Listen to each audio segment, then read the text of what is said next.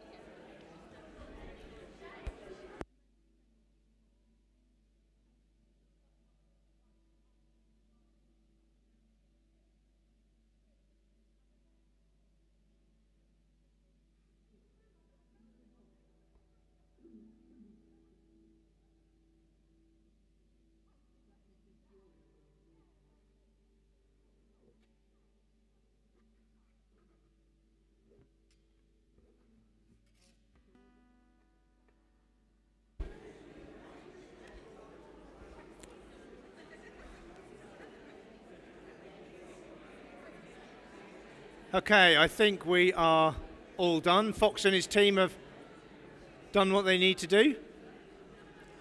So hopefully I can bore you back to the front.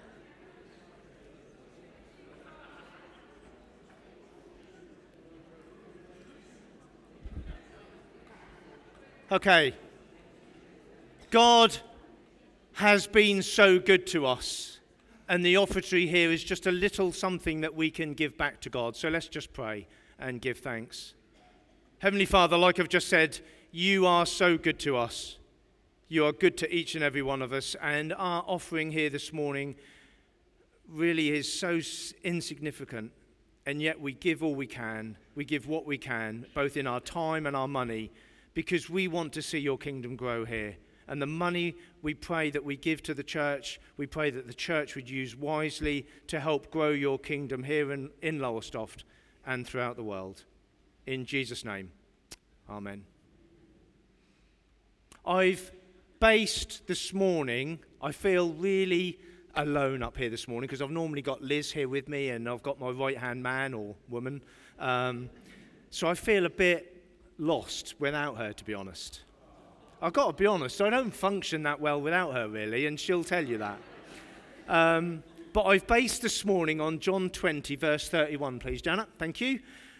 But these are written so that you may continue to believe that Jesus is the Messiah, the Son of God, and that by believing in him, you will have life by the power of his name.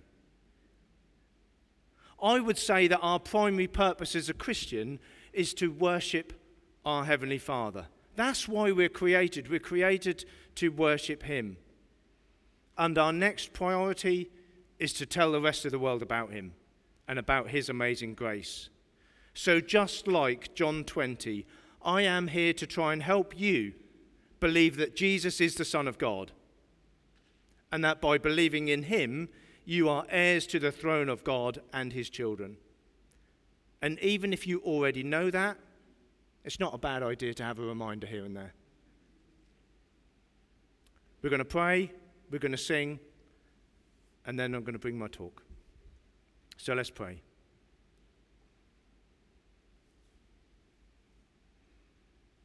Heavenly Father, I just pray that you help us this morning to worship you and in spirit and in truth.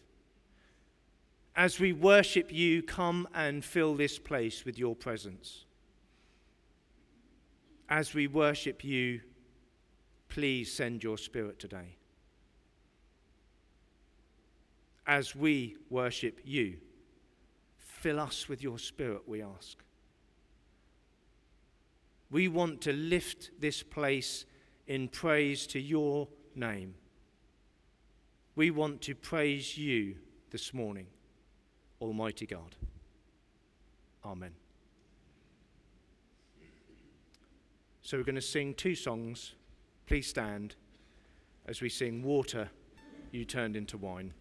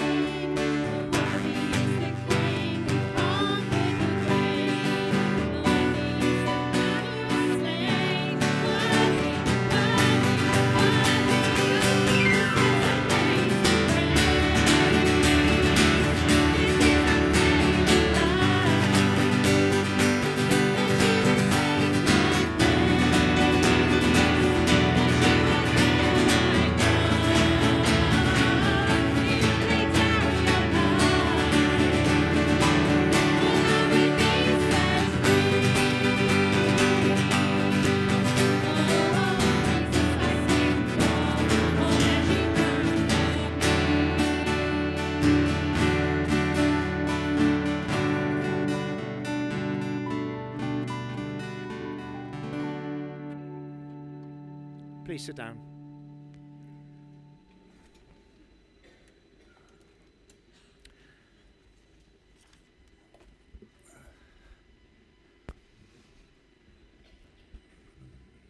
So, the first schoolboy error of the morning. I haven't got the actual reading in front of me. I didn't put it on my iPad, which means I've got to try and read it off the screen behind. But we are going to, I'm going to do my talk. I've been asked to do my talk on John 7, 1 to 24. After this, Jesus traveled around Galilee. He wanted to stay out of Judah, where the Jewish leaders were plotting his death. But soon it was time for the Jewish festival of shelters. And Jesus, Jesus' brothers said to him, Leave here and go to Judea, where your followers can see your miracles. You can't become famous if you hide like this. If you can do such wonderful things, show yourself to the world. For even his brothers didn't believe in him. Jesus replied, Now is not the right time for me to go, but you can go any time. The world can't hate you, but it does hate me, because I accuse it of doing evil. You go on. I'm not going to come to the festival because my time has not yet come. After saying these things, Jesus remained in Galilee. But after his brothers left for the festival, Jesus also went, though secretly, staying out of the public view. The Jewish leaders tried to find him at the festival and kept asking if anybody had seen him. There was a lot of grumbling about him among the crowds. Some argued, he's a good man, but others said, he's nothing but a fraud who deceives the people. But no one had the courage to speak favorably about him in the public, for they were afraid of getting into trouble with the Jewish leaders. Then, midway through the festival, Jesus went up to the temple and began to teach. The people were surprised when they heard him. How does he know so much? He hasn't been trained, they asked. So Jesus told them, My message is not my own, it comes from God who sent me.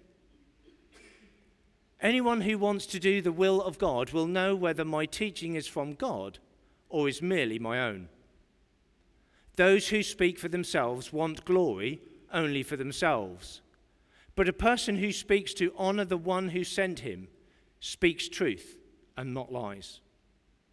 Moses gave you the law, but none of you obey it. In fact, you are trying to kill me. The crowd replied, You're demon, you're demon possessed. Who is trying to kill you?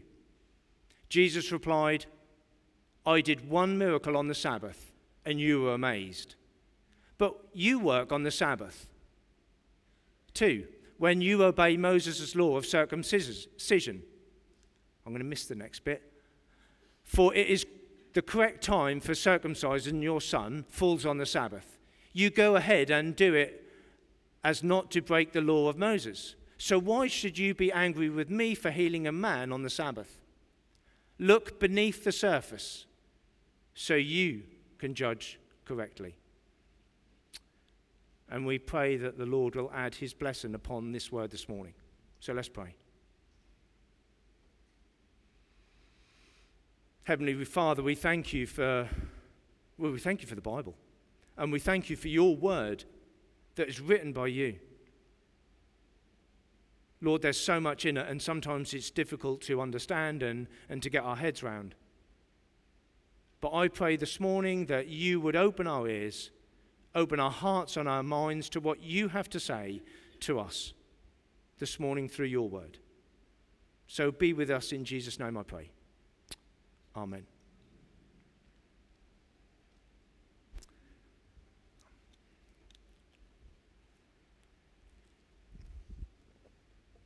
I have, so like I said earlier, I have titled my talk so that you believe that Jesus is the Son of God. I'm going to start this morning with something that's been an integral part of my life camping. From an early age, going camping has been a fairly big part of my life, starting off with the Boys Brigade, going to all sorts of wonderful places, getting up to all sorts of mischief, from midnight feasts to hiding in the woods in the middle of the night from the officers. I, cor- I clearly remember sneaking out to sabotage a nearby BB company in the next field. Sorry, Alec and Carol. We probably gave you, sorry, Alec and Keith, we gave you so much grief over the years as young lads. But for me, it was the Boys Brigade that helped cement my faith in Jesus.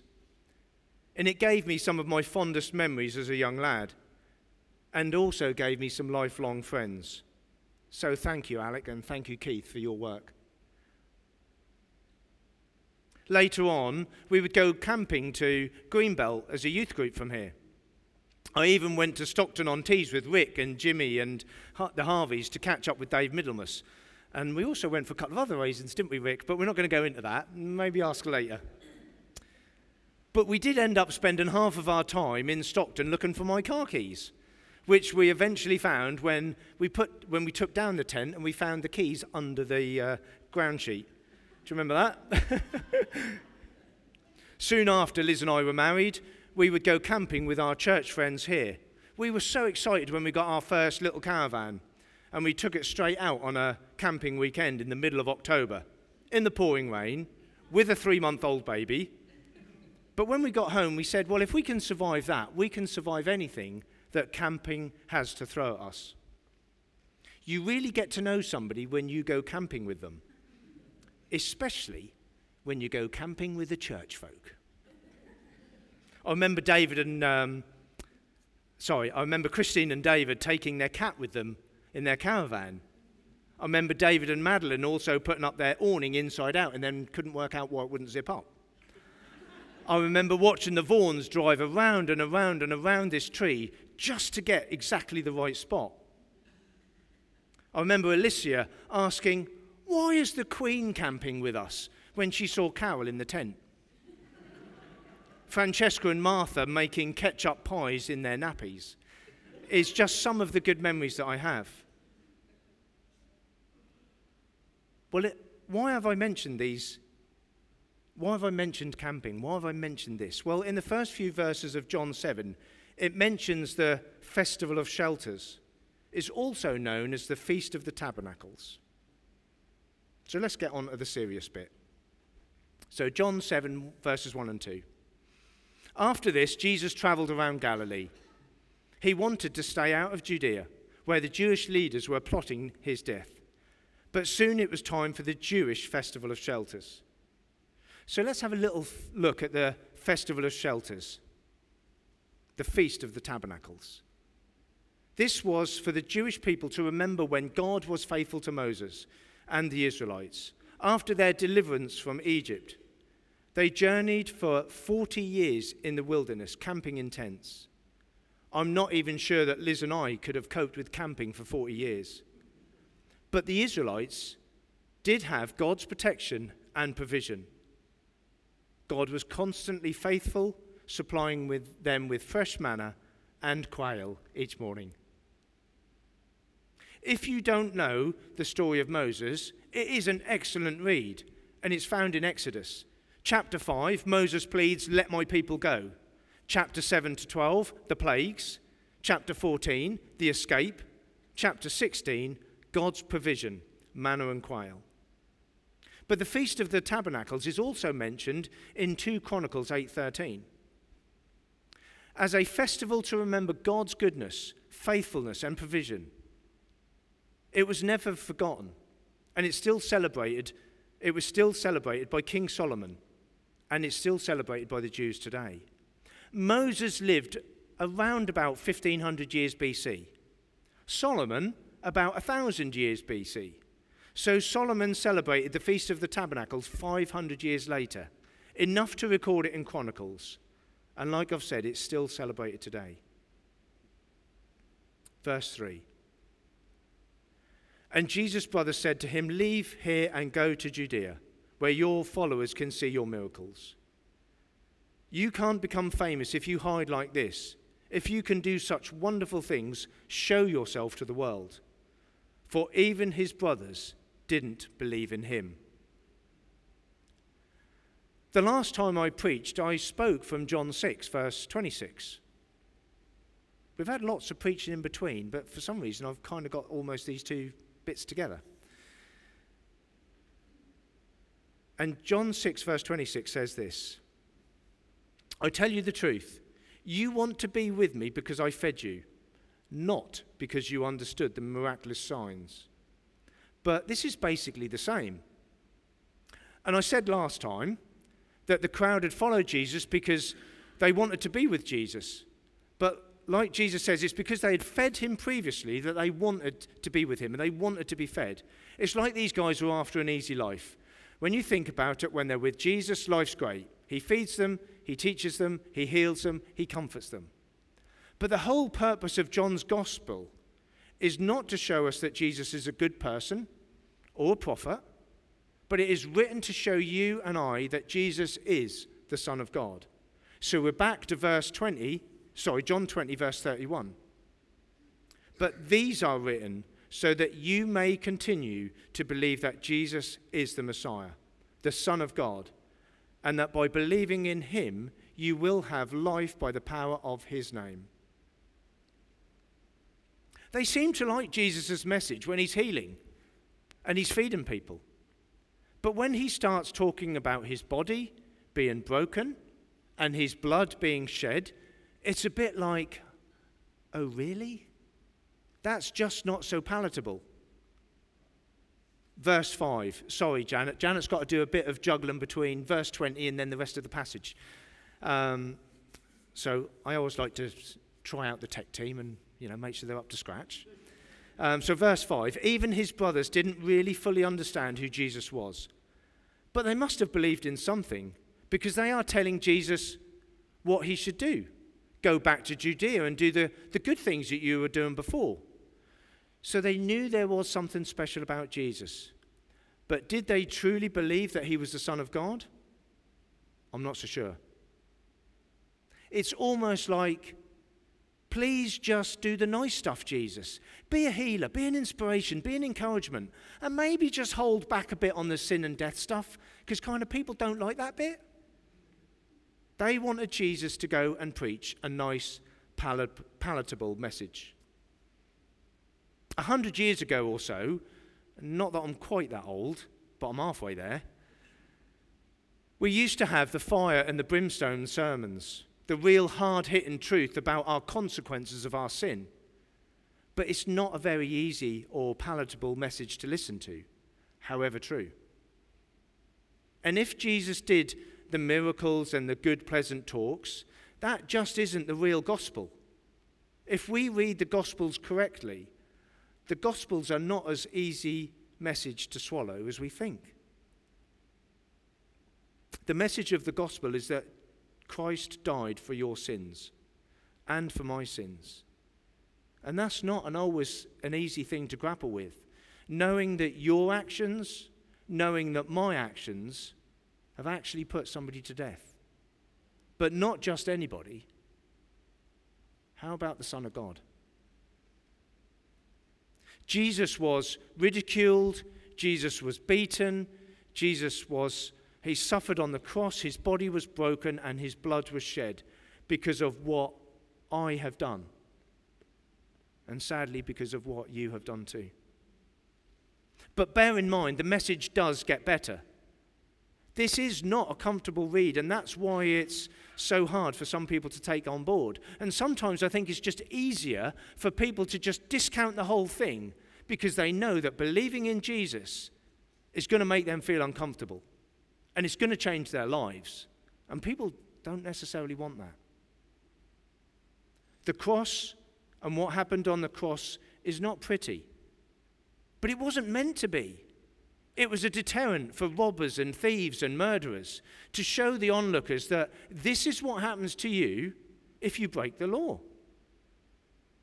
The cross only becomes a beautiful sentiment when you receive Jesus Christ in your heart and you truly fully understand what he has done for you.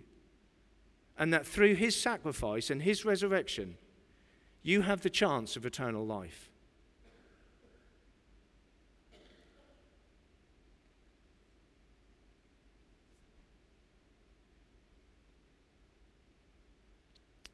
I believe in the only God that has beaten death. I worship a God that has risen from the dead. All the other gods out there are in the grave, but ours isn't. Jesus rose from the dead and conquered death. And that's the good news of the gospel, if you choose to accept it. It gives you and I the chance of eternal life. It's then when you truly begin to understand the love and the sacrifice of Jesus Christ and what he has done for you that you begin to know the real meaning behind the cross. And that hard hitting, unpalatable message becomes a beautiful symbol of unconditional love. Moving on to verse 7. 7, 8, and 9. The world can't hate you, but it does hate me because I accuse it of doing evil. You go on. I'm not going to the festival because it's not my time yet. After saying these things, Jesus remained in Galilee. When Jesus says it's not his time yet to go to the festival of tabernacle, tabernacles, it's because timings are not in our control. Timings are all part of God's plan, and all of our timings fit into his plan, not his plan fit around our timing. I would thought I'd actually pick out a few verses on God's timing. Ephesians 6 7 to 11. He is so rich in kindness and grace that he purchased our freedom with the blood of his Son and forgave our sins. He has showed his kindness on us, along with all wisdom and understanding. God has now revealed to us his mysterious will regarding Christ which is to fulfill his own good plan. And this is the plan. At the right time, he will bring everything together under the authority of Christ, everything in heaven and on earth. And furthermore, because we are united with Christ, we have received an inheritance from God, for which he chose us in advance, and he makes everything work out according to his plan. His plan. Isaiah 60, verse 22. The, fall, the fullest, the smallest family will become a thousand people, and the tiniest group will become a mighty nation. At the right time, I, the Lord, will make it happen. No other time, at the right time, the Lord will make it happen. Galatians 4 4. But when the right time came, God sent his son, born of a woman, subject to the law. Romans 5 6. When we were utterly helpless, Christ came at just the right time and died for us sinners. I think that's quite significant. He came at just the right time. Acts 1, verse 6 to 7. So when the apostles were with Jesus, they kept asking him, kept asking him, Lord, has the time come for you to free Israel and restore our kingdom? He replied, The Father alone has the authority to set those dates and times, and they are not for you to know. So we are not to know God's plan or his time. Can you imagine if we knew when the second coming was going to happen? How would that change our outlook on life? As many of you know, Liz and I have recently bought an old house, and we're in the process of renovating it. But 18 months ago, when we were struggling to secure any house that we liked, we wondered and prayed if we were even doing the right thing in moving. But our timing didn't fit into God's plan or what He had in store for us. So He held us back. What He knew then, we now know. And that His plan was that we would have a place to stay while our house was being renovated. And this became all apparent when Neil retired and we were able to rent the manse here. So we may have been going through turmoil as a family, trying to work out what the best thing to do for us was. But God's plan is always perfect. In verse 7, Jesus refers to the world as hating him because he accuses them of being evil. And when Jesus says that he accuses the world of doing evil, he's not just talking about the lost outside these four walls. But he's also talking about you and I. I think one of the biggest lies that we tell ourselves as a Christian is that I'm all right. I'm a decent enough person. I do my best. I'm better than him or better than her. My sins aren't that bad, really. I haven't murdered anybody yet. It's okay to kick off now and then. It's okay to gossip. It's okay to do this. It's okay to do that. It's okay if I live like this. As long as I continue to do my little bit for God, here and there, every so often. But that's just one big lie. It's a lie that we tell ourselves to make ourselves feel better about who we really are. But Jesus says that this is evil because we are living a lie. We're not just lying to God, we're not just lying to others, but we're also lying to ourselves. How many times do you stand here in front of God, utterly ashamed, utterly ashamed of who you are as a Christian, and think, how can a loving God have enough grace for a sinner like me? But if you think like that, if you think that God could never forgive you for what you've done, then you're hugely mistaken. And you clearly haven't grasped the true meaning of the cross. It's a bit like saying that even though Jesus was spat on, he was ridiculed, he was beaten, he was crucified, and he gave up everything for you, that that wasn't enough. And I'm sure that you'll agree with me when I say that Jesus couldn't have done any more to show you and me how much he loved us.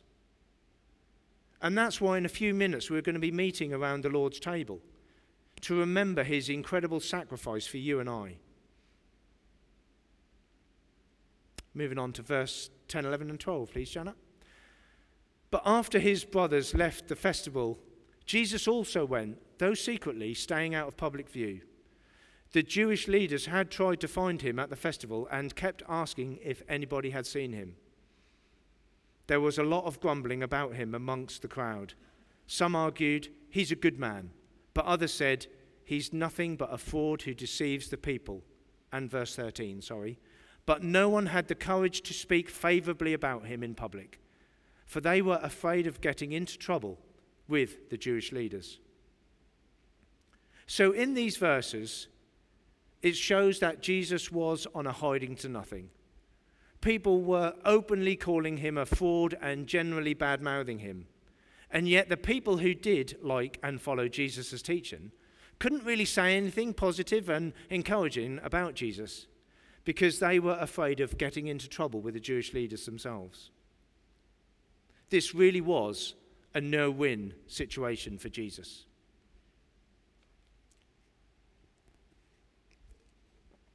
which is why he didn't initially go to the festival in verse 8, as that wasn't the right time. But he did end up going to the festival because by verse 10 he was there, but keeping a low profile, and by verse 14 he was teaching in the temple. So verses 14 to 19, please. Then, midway through the festival, Jesus went up to the temple and began to teach. The people were surprised when they heard him. How does he know so much? when he hasn't been trained? They asked.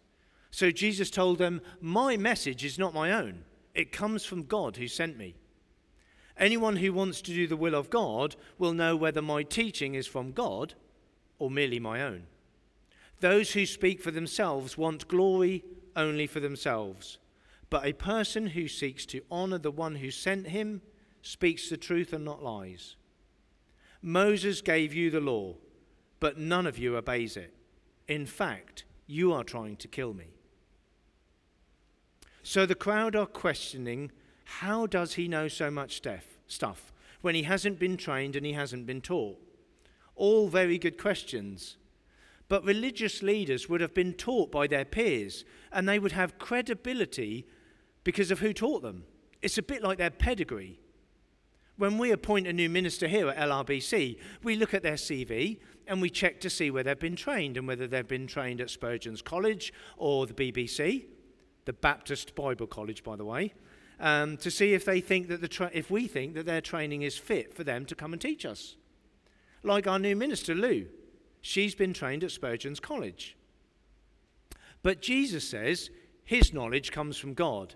And it's up to them if they choose to accept whether the message is the truth from God or a pack of lies. And to be fair, it's the same for us. It's up to you whether you choose to believe in Jesus Christ as the Lord and Saviour or whether you choose to discard the truth. But Jesus go on, goes on to say that they believe in the law of Moses, which is, come on, you know this one. The law of Moses is, thank you very much, the Ten Commandments. I knew someone would know it here. so they, they believed in the Ten Commandments. They used, um, they lived by the Moses' law of the Ten Commandments. But Jesus points out that even though they may believe in it, they don't obey it because they wanted to kill him. And commandment number six, thou shalt not kill. They didn't even live by their own standards. Verse 20 The crowd replied, You're demon possessed. Who's trying to kill you? The crowd managed to turn that back on Jesus and said, Who's trying to kill you? You're demon possessed, making him just look paranoid in front of the crowd. Okay, on to the last few verses. And when I first read these, I thought, oh, great. Trust me to get the passages on circumcision. And if you're not sure what circumcision is, don't come and ask me later. I'll let the leadership team deal with that one. And it's probably best not to Google it either. Okay, so here goes 21, 22, and 23. Jesus replied, I did one miracle on the Sabbath, and you were amazed. But you work on the Sabbath too, when you obey Moses' law of circumcision. For if the correct time for circumcising your son falls on the Sabbath, you go ahead and do it, so as not to break the law of Moses. So why should you be angry with me for healing a man on the Sabbath? Again, Jesus is normally pretty good at turning the question back on them. And he's basically point blank calling them hypocrites, saying that, so it's okay for you to circumcise on the Sabbath where you mutilate somebody's body, but I can't do a healing miracle on the Sabbath, make somebody whole or well again. Just showing them how flawed their arguments are. Even though, spoiler alert, it's these slanders from the Jewish leaders that eventually help in leading putting Jesus to death. Verse 24 Look beneath the surface so you can judge correctly. And this is where I'm going to finish. We need to look beneath the surface to find where we stand in Jesus Christ. Because when we look at ourselves in the context of the Gospels, that is when the message goes from being about my sin and our sin, my death and our death, to a gospel of love and grace and forgiveness, a gospel of resurrection power, a gospel of hope, and a gospel of eternal life. Which leads me straight back to John 20. But these are written so that you may continue to believe that Jesus is the Messiah, the Son of God, and that by believing in him, you will have life by the power of his name. I have said these things this morning so that you believe that Jesus is the Son of God. So the choice is yours. Do you believe that Jesus is who he says he is? Do you believe that Jesus is the Son of God? And if not, or you're just not sure, or you struggle with something, then just come and have a chat with us later. Not necessarily me, but you can come and have a chat with me, that's fine. But come and have a chat with our leadership team, with our prayer team. And we can help you with what you are struggling with. Do you believe that his sacrifice on the cross for you is all that you need? Then, if so, come and join us around his table. And not just to remember his sacrifice, but also to be thankful for all that He has done for you and continues to do for you on a daily basis. And if you're not sure and you're not quite ready to meet around the table, then just let the bread and the wine pass you by and use this time to ask God for some clarity with what you need. Like I said in my talk, as Christians, we are really good at letting God down, doing our own thing, thinking that we're actually not that bad. But I don't know about you, but I really need this time around the Lord's table to remember exactly what Jesus has done for me and remind me just how far I fall short of what God actually requires of me. Because if you believe in God and that Jesus is the Saviour of mankind, and you constantly fall short, like I do, of what God requires, it's nobody's fault but yours. Thank you, Janet.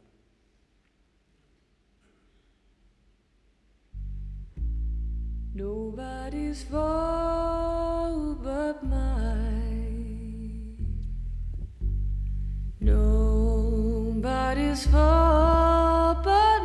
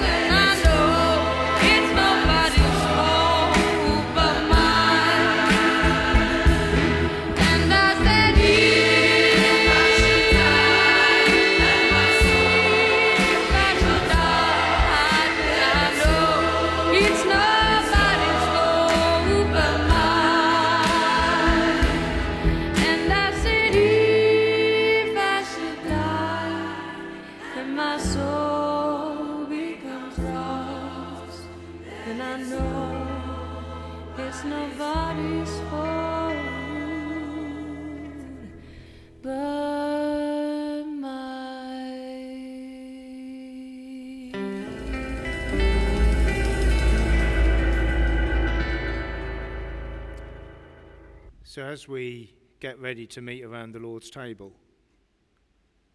The good news is that Jesus has done the hard work.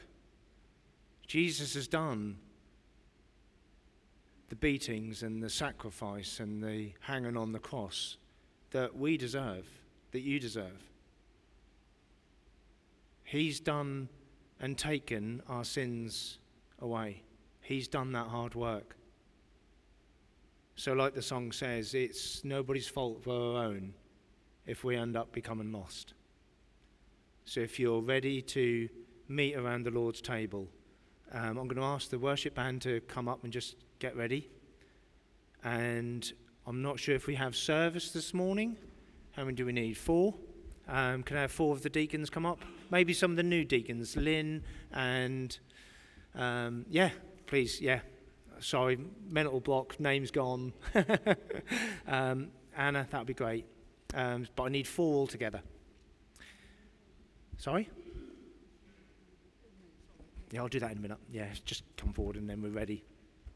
And as we're forward, yeah, come on, Phyllis. You coming forward? Yeah, I don't mind really. We're going to pray.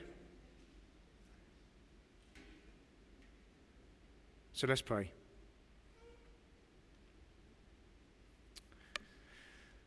Heavenly Father, first of all, I just want to thank you that you sent your Son to come and save us. Your Son has done and been crucified for what we deserve. We cannot thank you enough for um, giving us this opportunity to say thank you and remember what he has done for us. And it is so good to know that it didn't end there and he rose from the dead. He conquered death. And we thank you for that because it gives us the chance of eternal life. So thank you for all that you have done. Forgive us, Lord, that we fall short. Forgive us, Lord, that we are a broken people who just mess up time and time and time and time and time again. I don't understand, Lord, how you have so much grace in your heart to just keep forgiving us. But we thank you that you do. We thank you so much, Lord, for your sacrifice. We thank you so much for your gift. So as we meet around your table, I pray a blessing upon the bread and the wine, and pray that as we receive the bread and the wine, that we'll just remember what you have done. Be thankful for what you've done ask for forgiveness for what we have done, and that you will change us from the inside out. In Jesus' name, Amen.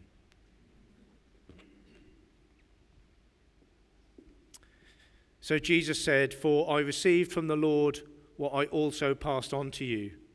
The Lord Jesus, on the night he was betrayed, he took the bread and he broke it and said, this is my body, which is for you. Do this in remembrance of me. So we eat the bread as we receive it. And we just take a moment to say thank you to God and ask for his forgiveness for breaking his son on the cross.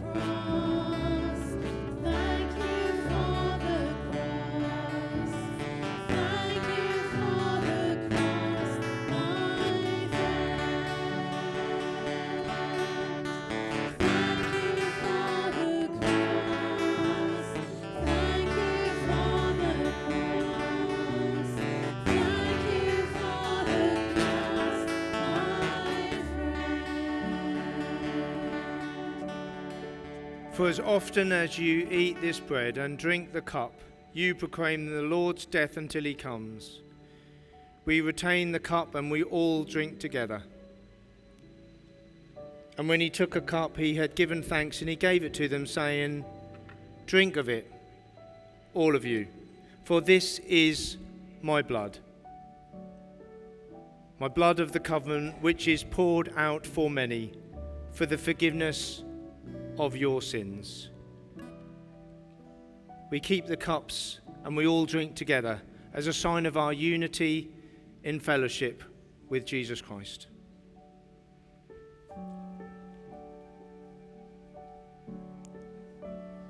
Thank you for the cross. Thank you for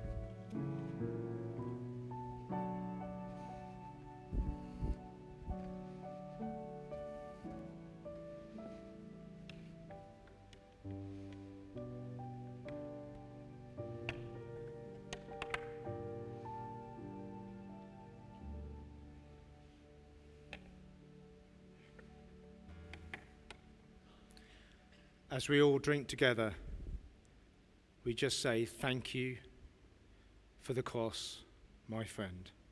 Amen.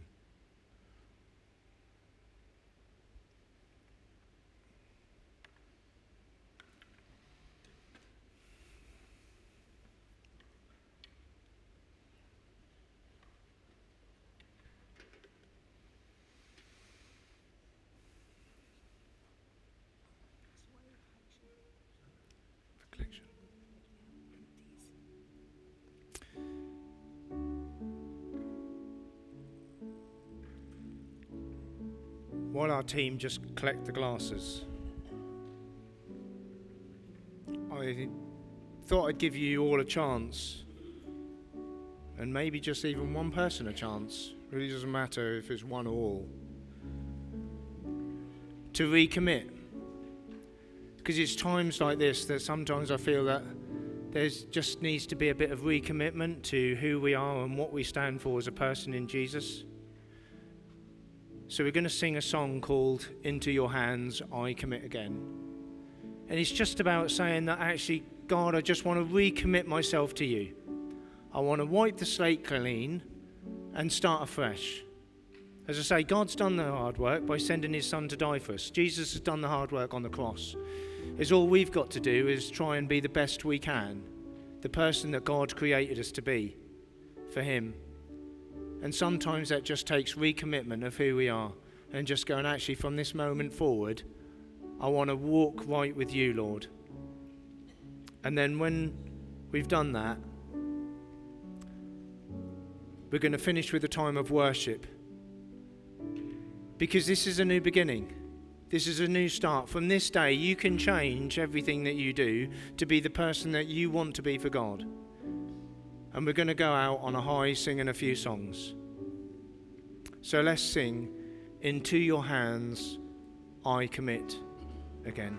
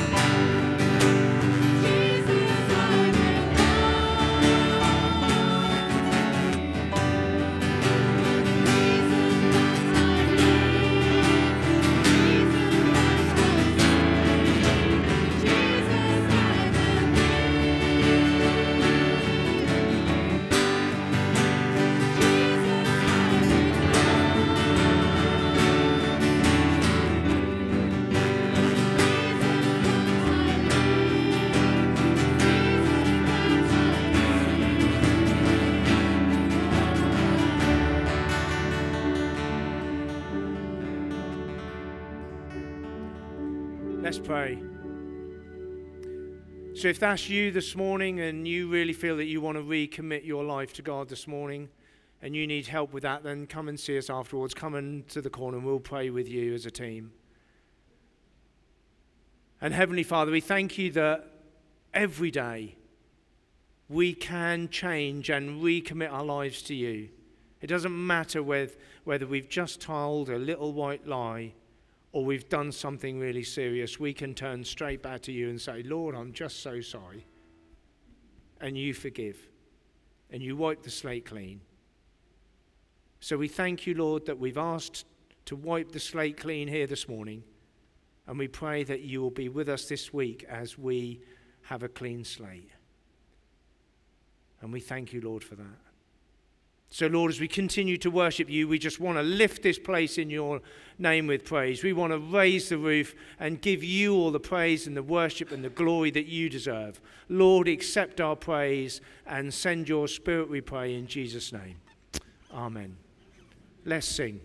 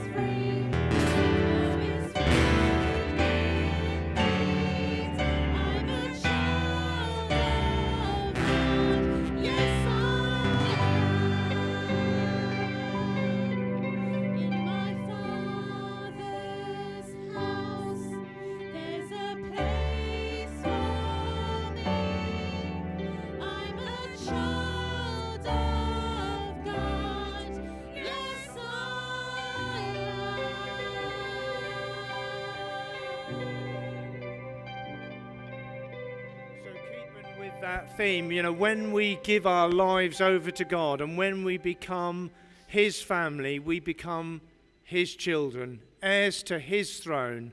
And we're going to stay with the theme of being, I am a child of God.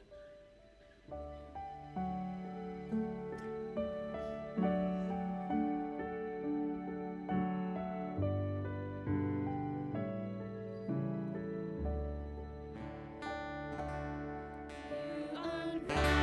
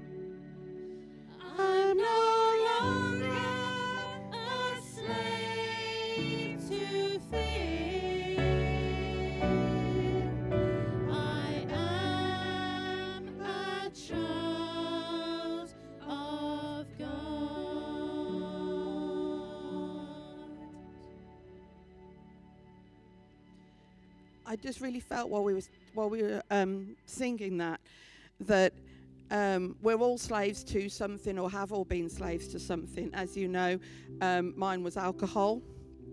Um, four years, two weeks ago. Praise God. I just really felt as though I wanted to sing alcohol instead of fear. Um, and and I, I just thought that would be really nice to sort of say that together and have a think about what is your slave? What is it you don't want to be a slave to anymore? It could be anything. It could be chocolate. It could be it's something really massively important or but what something that is stopping you from being who God wants you to be. So I'm going to say that chorus. I'm not going to sing it. Don't worry. Um, but I'm going to say the chorus, and I'm going to leave it silent for the word fear. And I would like you to put your own word in. Please don't feel you have to say it out loud. But I would just like us to think about what we're slave to and what we can, what we are no longer bound by now that we know Jesus. So I'm no longer a slave to. I am a child of God. I'm no longer a slave to. I am a child of God.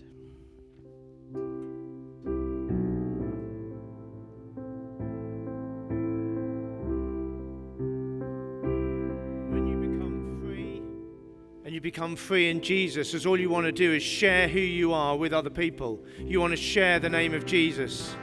So as we leave this place, we're going to sing, I want to speak the name of Jesus. Because we are free. We're free in Him. And we want to share that to the world.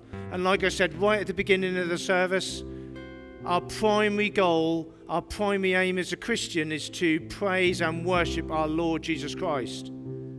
But our second priority is once we know that, is to share Him with everybody that we see who doesn't know Jesus as their Lord and Savior. So I want to speak the name of Jesus to all we meet.